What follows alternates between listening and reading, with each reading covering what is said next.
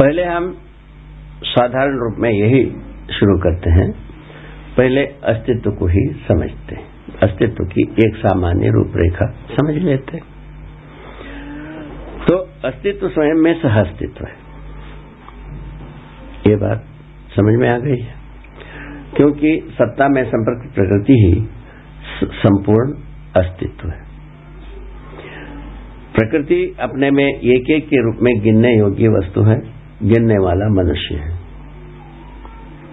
गिनने वाला मनुष्य है। एक एक के रूप में गिनने योग्य वस्तु क्या चीज़ है? सारा प्रकृति है। एक एक के रूप में गिना जा सकता है। जैसा एक धरती, दो धरती, चार धरती, हज़ार धरती, अनंत धरती। एक परमाणु, दो परमाणु, दस परमाणु, अनंत परमाणु। ठीक है। तो एक परमाणु अंश, दो परमाणु अंश, अनेक परमाणु अंश। इस प्रकार की हम गिनतियाँ करने की बात है। उसके बाद जो है ना, एक धातु, दो धातु, अनेक धातु। एक मट्टी, एक प्रकार की मिट्टी, दो प्रकार की मिट्टी, अनेक प्रकार की मिट्टी। उसी प्रकार पत्थर, उसी प्रकार मणि। इन सबको एक, दो, तीन, चार गिनते ही। ठीक है। तो इस ढंग से हमको संख्या गिनने की बात है। मनुष्य ही गिनती करता है। दूसरा कोई करता नहीं। गिनती करता है आदमी। जो गिनने योग्य वस्तु जितने भी है, ये सब प्रकृति है। जड़ प्रकृति है। मैंने जड़ चैतन्य प्रकृति, जो कुछ भी है, ये सब गिनने योग्य है। एक जीवन, दो जीवन, दस जीवन, करोड़ जीवन, अरबों जीवन, ये हम गिन ही सकते हैं। ठीक है? गिनने योग्य वस्तु है। अब जो ऐसे जीवन, अनेक जीवन है तो बड़े बड़े, बुढ़े, छोटे, बड़े सब में है। ऐसे जीवन की महिमा के बारे में बताया, समानता के मुद्दे बताया कि हर जीवन में, हर मनुष्य के जीवन में तो चारों मुद्दा समान है। अक्षय बल, अक्षय शक्ति गठन पूर्णता ठीक है? तो गठन पूर्ण परमाणु चैतन्य इकाई के रूप में समान है, अक्षय बल, अक्षय शक्ति के रूप में समान है, लक्ष्य के रूप में समान है। सभी जीवन, सभी मानव जीवन सुखी होना चाहते ठीक है? सुखी कैसा होगा बोले? समझदारी से सुखी ना समझी से दुखी, क्या सूत्र निकला? छोटा सा सूत्र। समझदारी से सुखी ना समझी से दुखी, छोटा सा काम। तो अभी तक सारा संसार ये जूझता रहा। एक बात, जूझता रहा कि तुम तप करोगे, योग करोगे और सन्यासी हो जाओगे, साधु हो जाओगे, तब सुखी हो जाएँगे। ठीक है ना भाई? अच्छी बात है, उसको भी लोग प्रयोग किए, कुछ प्रमाण मिला नहीं और उसके बाद दूसरा बार ये जूझ है कि भाई, खूब वस्तु को इकट्ठा कर ले सुखी हो जाओ। उसके लिए भी आदमी जूझा, उसमें भी कोई सुखी नहीं हुआ। ये दोनों सुखी ना होने के बाद सोचने की बात आता ही है। उसी सोचने के क्रम में आई समझदारी से आदमी सुखी। ठीक है? ना समझी से दुखी। समझदारी से सही। सही में हम सब एक हैं और ना समझी से गलती। गलती में हम सब आने कहीं एक दूसरे को सम्मत होते ही नहीं। आपका गलती से हम सम्मत हो जाए। मेरे गलती से आप सम्मत हो जाए। ऐसा कुछ होता नहीं। ठीक है? तो गलती है तो गलती है। आपके लिए भी है मेरे लिए भी है, इनके लिए भी इनके लिए भी ऐसी बात है। इसीलिए हम गलती में आने का ठीक है? सही में हम ये कही। ये बात हमको समझ में आ गई। वो समझदारी से ही हमारा ये कल्याण मार्ग प्रशस्त होता है। समझदारी से सुखी होते हैं। समझदारी से ही समृद्ध होते हैं। समझदारी से ही वर्तमान में व्यवस्था के रूप में जीते हैं। समझदारी से ही सह अस्तित्व को प्रमाणित करते हैं। सुख का चार पैर। समाधान, समृद्धि, अभय, सह अस्तित्व। ये चार चीज़ आता है तो हम सुखी हो गए। चार चीज़ नहीं आता है, उसके लिए प्रयत्न जारी। वो प्रयत्न के क्रम में ही हम तमाम पूजा पाठ योग जग जग, तप सब कर डाले। उसी क्रम में बहुत सारी चीज़ इकट्ठा भी किया, सब कुछ किए भी, सकल कर्म किए। हो गया, खत्म हो गया बात। तो अब क्या करना है? अब ये करना है, हम समझदार होने की काम करना। इन दोनों बात से हुआ नहीं। सब सब सुखी हो गए, हुए नहीं। कोई मान भी ले, हमारे पास बहुत है। दूसरा आदमी बोलता है, बहुत सुखी है। वो खुद रोता है, हम दुखी हैं। इस ढंग की काम है ये। तो इसी को यदि अपन सटीक सर्वे करके तैयार करते हैं, तब अपने को ये बुद्धि में, सदबुद्धि में उपजता है, इसका कोई सही इलाज होना चाहिए। सभी सुखी हो जाए। सभी सुखी होने के लिए समझदारी है। समझदारी को सब में पहुँचाया जा सकता है। समझदार होते हैं, सुखी हो जाते हैं। इतना ही काम है। ठीक है? समझदारी के लिए पहला घाट क्या है? अस्तित्व।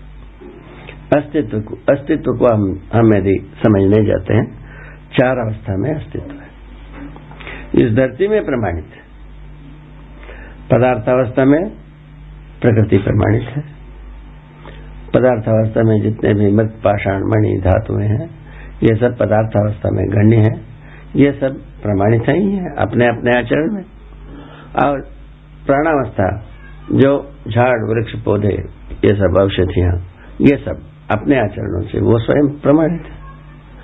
सारा जीवावस्था, जो मनुष्य को छोड़ करके बाकी जीव संसार है, ये भी अपने त्वासाहित व्यवस्था के रूप में प्रमाणित है और मनुष्य ही है त्वासाहित व्यवस्था के रूप में होने में अभी प्रतीक्षित है।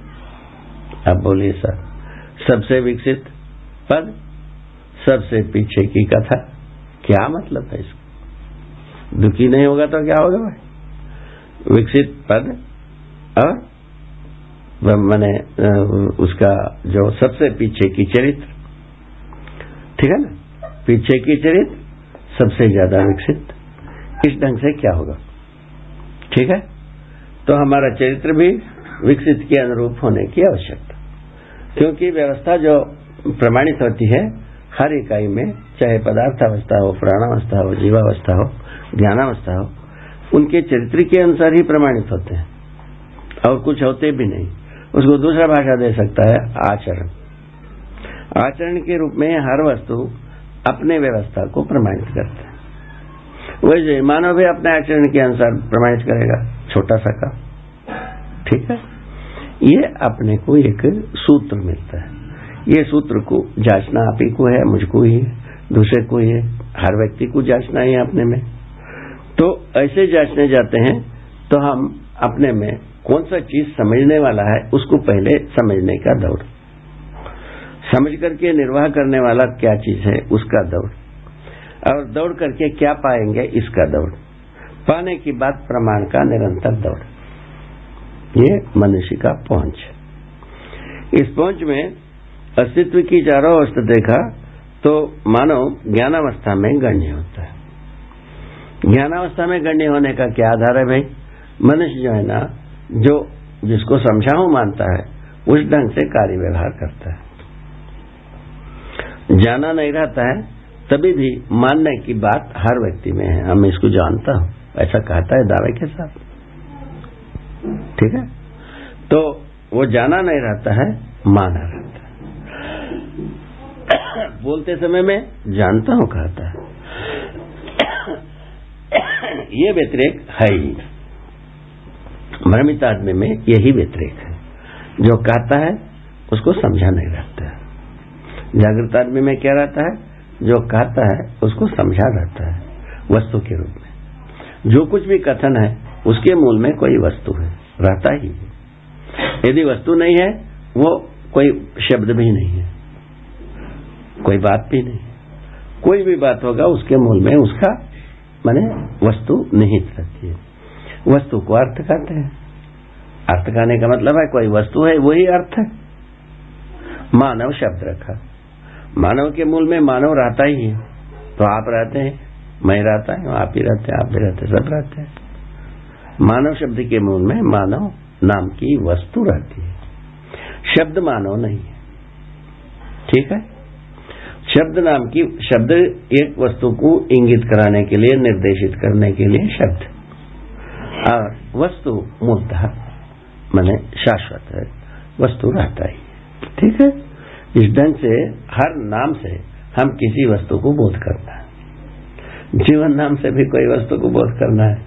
जीवन नाम की वस्तु, जीवन कहा, जीवन कहते ही हम कितने लोग इस धरती पर होंगे जो जीवन को ही पहचानते हैं और शरीर को पहचानते हैं, जीवन के नाम से। आप स्वयं सोच वो ये तो प्रतिशत निकालोगे तो निन्यानवे प्रतिशत आदमी शरीर को ही जीवन मानते हैं। आज की स्थिति में। पहले भी ऐसे ही रहा होगा। कोई आश्चर्य नहीं है। अभी भी वैसे ही है। जीवन को शरीर मानने का फलस्वरूप ही हम तमाम परेशानी का आधार बना। परेशानियों को भोगे। अब वो परेशानियों से मुक्ति पाने की इच्छा भी तैयार हुई। उसी इच्छा के आधार पर यह कार्यक्रम चार अवस्था में से मनुष्य मनुष्य ही एक ऐसा आदमी है जो कि अपने को समझदार हुए बिना ये अपने में समाधानित होना नहीं बाकी सब कैसे हैं भाई? समझे बिना कैसे रहते हैं? उनका मैंने नियम है दूसरा है। पदार्थावस्था जो नियंत्रित रहता है। तो जो कुछ भी बात रहती है, वो नियम से नियमित रहता है। वही प्राणावस्था आती है तो फलस्वरूप नियंत्रित रहता है पदार्थावस्था। नियम से नियंत्रित होकर नियंत्रित रहता है। ठीक है? उसके बाद जो प्राणावस्था आती है, जो अन्य वनस्पतियाँ होते हैं, ये बीजानुषंगी विधि से नियंत्रित रहता है। पदार्थावस्था कैसा नियंत्रित रहा? तो परिणामानुषंगी विधि से नियंत्रित रहा। नियंत्रित रहने का प्रमाणी है व्यवस्था के रूप में होना, निश्चित आचरण होना। ये इस बात को हम देख सकते हैं। ये जब निश्चित आचरण एक परमाणु में है, निश्चित आचरण एक अणु में है, निश्चित आचरण एक अणुनिश्चित रचना में है, जैसा मैंने धरती में है, इस प्रकार की निश्चित आचरण जब है, मनुष्य में भी निश्चित आचरण की ज़रूरत है। ठीक है? उसी भांति प्राणावस्था में हर वनस्पति, औषधियाँ झाड़, पौधे, सब अपने अपने विधि से, बीजानुषंगी विधि से वो नियंत्रित है। बीज, संयोग, धरती, हवा, पानी, इनकी संयोग से वो नियंत्रित है।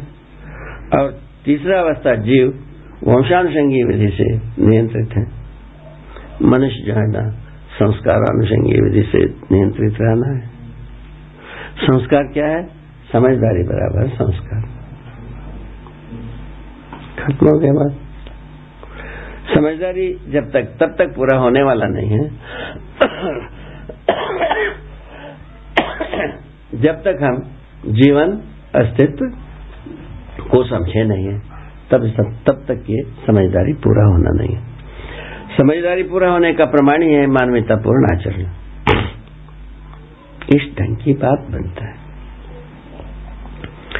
ऐसे मानव संस्कार अनुषंगी विधि से ये समझदार होता है, फलस्वरूप समाधानित होता है, व्यवस्था में जीता है, इनका आचरण मानवीय आचरण कहलाता है, जब व्यवस्था में जीता है। व्यवस्था में नहीं जी पाता है तो उसका नाम है अमानवीय आचरण। ऐसा बन पाता है, कहने में। अब उसके बाद ये मानवीय आचरण, अमानवीय आचरण का परिभाषा बनता है, परिभाषा बन करके कहीं न कहीं कुछ दूर तक पता लगता है यह हमको ज़रूरत है, नहीं ज़रूरत है, ये सब पता लगता है। पता लगने के बाद जो ज़रूरत है, उसकी ओर आदमी का प्रवृत्ति होती है। फलस्वरूप, वो स्वाभाविक रूप में जागृत होने की रास्ता बनी है। ठीक है? ये एक सामान्य घाट हुई इन इन घाट के आधार पर हम पुनः आगे चलते हैं। तो संस्कार का मतलब तो आपको समझ में आ गई है कि जो समझदारी ही है। समझदारी तीन मुद्दे पर निर्भर है। मानवीयता पूर्ण आचरण, जीवन ज्ञान, अस्तित्व दर्शन। ठीक है? अस्तित्व दर्शन में चार अवस्था की बात हुई। चार अवस्था में से एक अवस्था है मानव। ये सारे अवस्था कैसे है? सत्ता में संपर्क प्रकृति के रूप में ही है। मानव भी सत्ता में संपर्कित है, और पत्थर भी है, मणि भी है, धातु भी है, सारे जीव जानवर भी है, झाड़ पौधे भी है। सभी का सभी सत्ता में, व्यापक वस्तु में एक एक वस्तु भिगा हुआ है, डूबा है, घिरा हुआ है। इस ढंग से सबकी स्थिति हुई।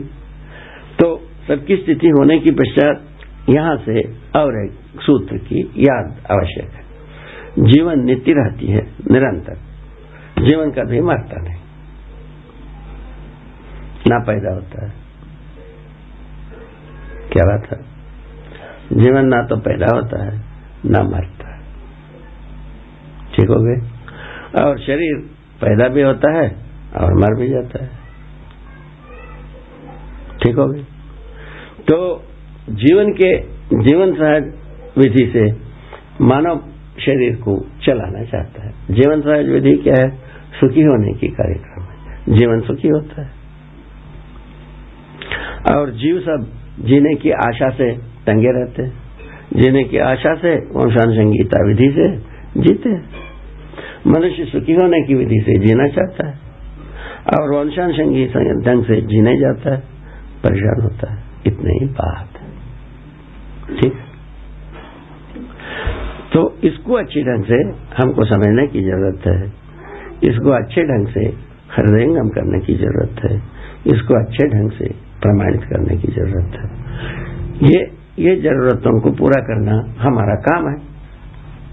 जय हो, मंगल हो, कल्याण हो। तो प्रमाणित करने का यदि कोई वस्तु है, इस बात पर अपन नज़र डाल चुके हैं। समझदारी ही प्रमाणित करने की वस्तु है, जिसको हम समझाकर प्रमाणित करते हैं। उसका विधि यह है, जब हम आपसे समझते हैं, उसको मैं जब दूसरों को समझा पाता हूँ, तब आप प्रमाणित हुए। तब तक हम प्रमाणित हुए नहीं आप प्रमाणित हुए नहीं इस विधि से एक बहुत बड़ी भारी आसार इससे समझ में आता है। परंपरा में समझदारी बहती है। एक समझ में आता है। दूसरा सूत्र उसी के साथ अपने आप अपने आप में समझ में आता है। ना समझी, समझ, ना समझी, परंपरा में बहता नहीं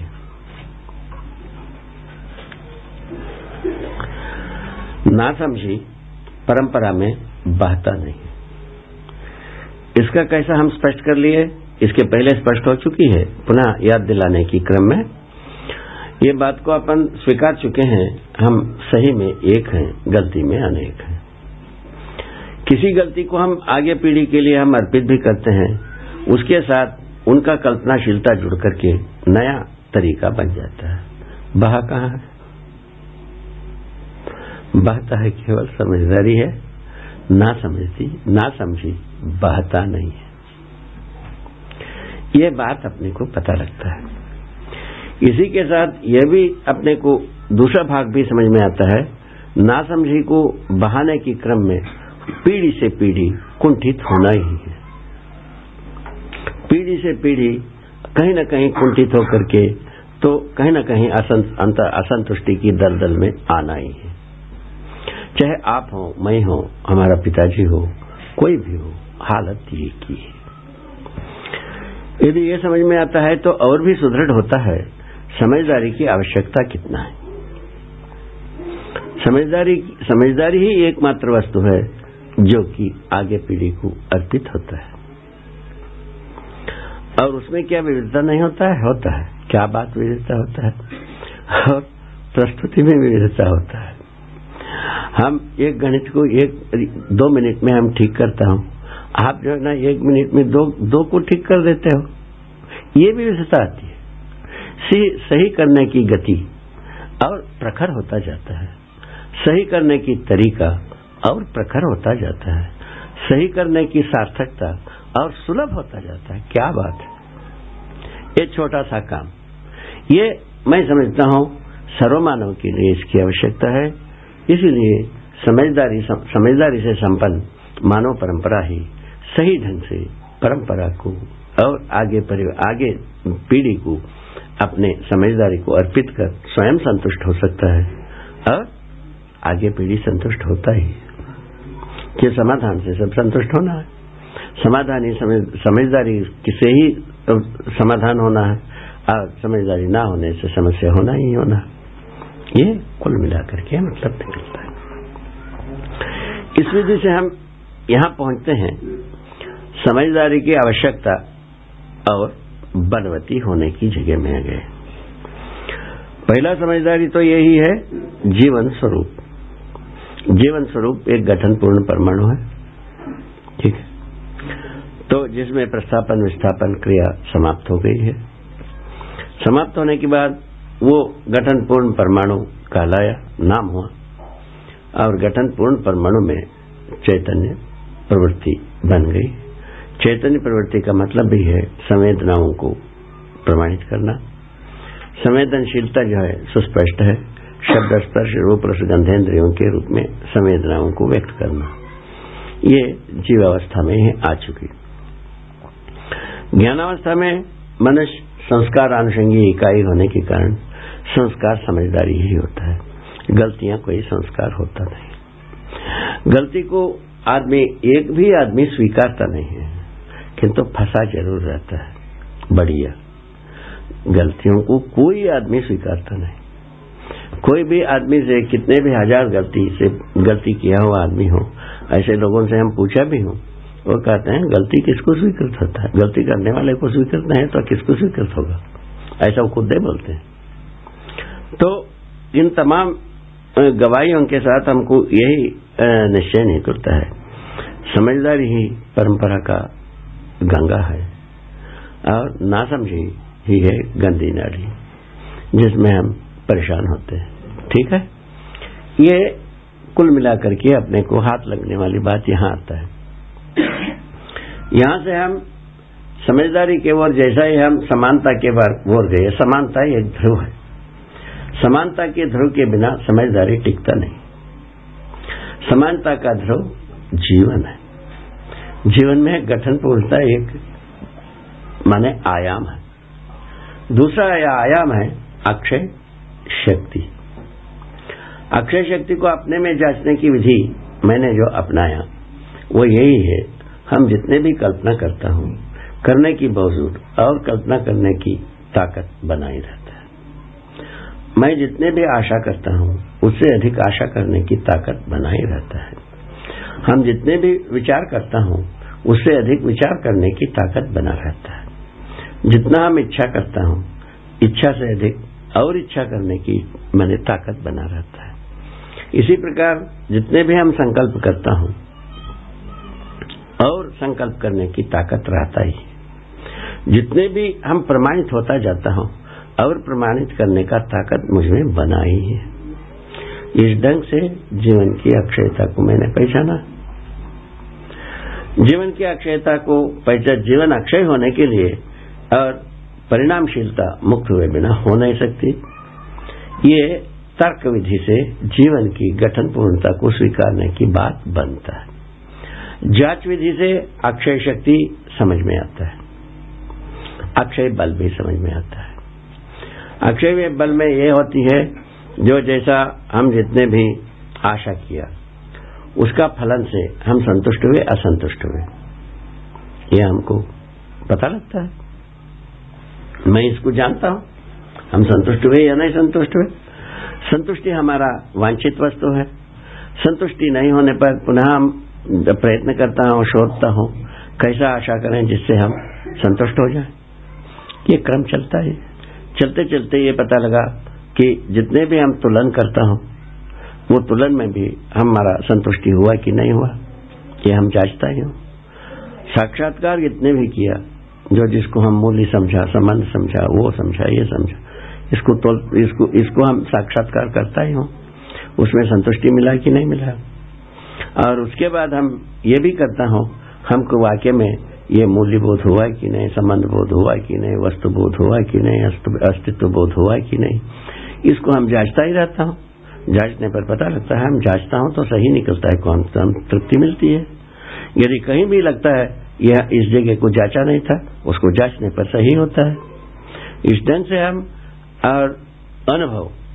अनुभव का मतलब भी होता है जो कि अस्तित्व अस्तित्व में जैसा, अस्तित्व जैसा है, अस्तित्व में जो वस्तु जैसा है, उसको वैसे ही समझने वाली बात का नाम है अनुभव। ये बात हमको समझ में आया कि नहीं? पदार्थ अवस्था समझ में आया कि नहीं? इसको जांचता हूँ तो पता लगता है समझ समझ में आया है। प्राणावस्था समझ में आया कि नहीं? पता लगता है समझ में आया।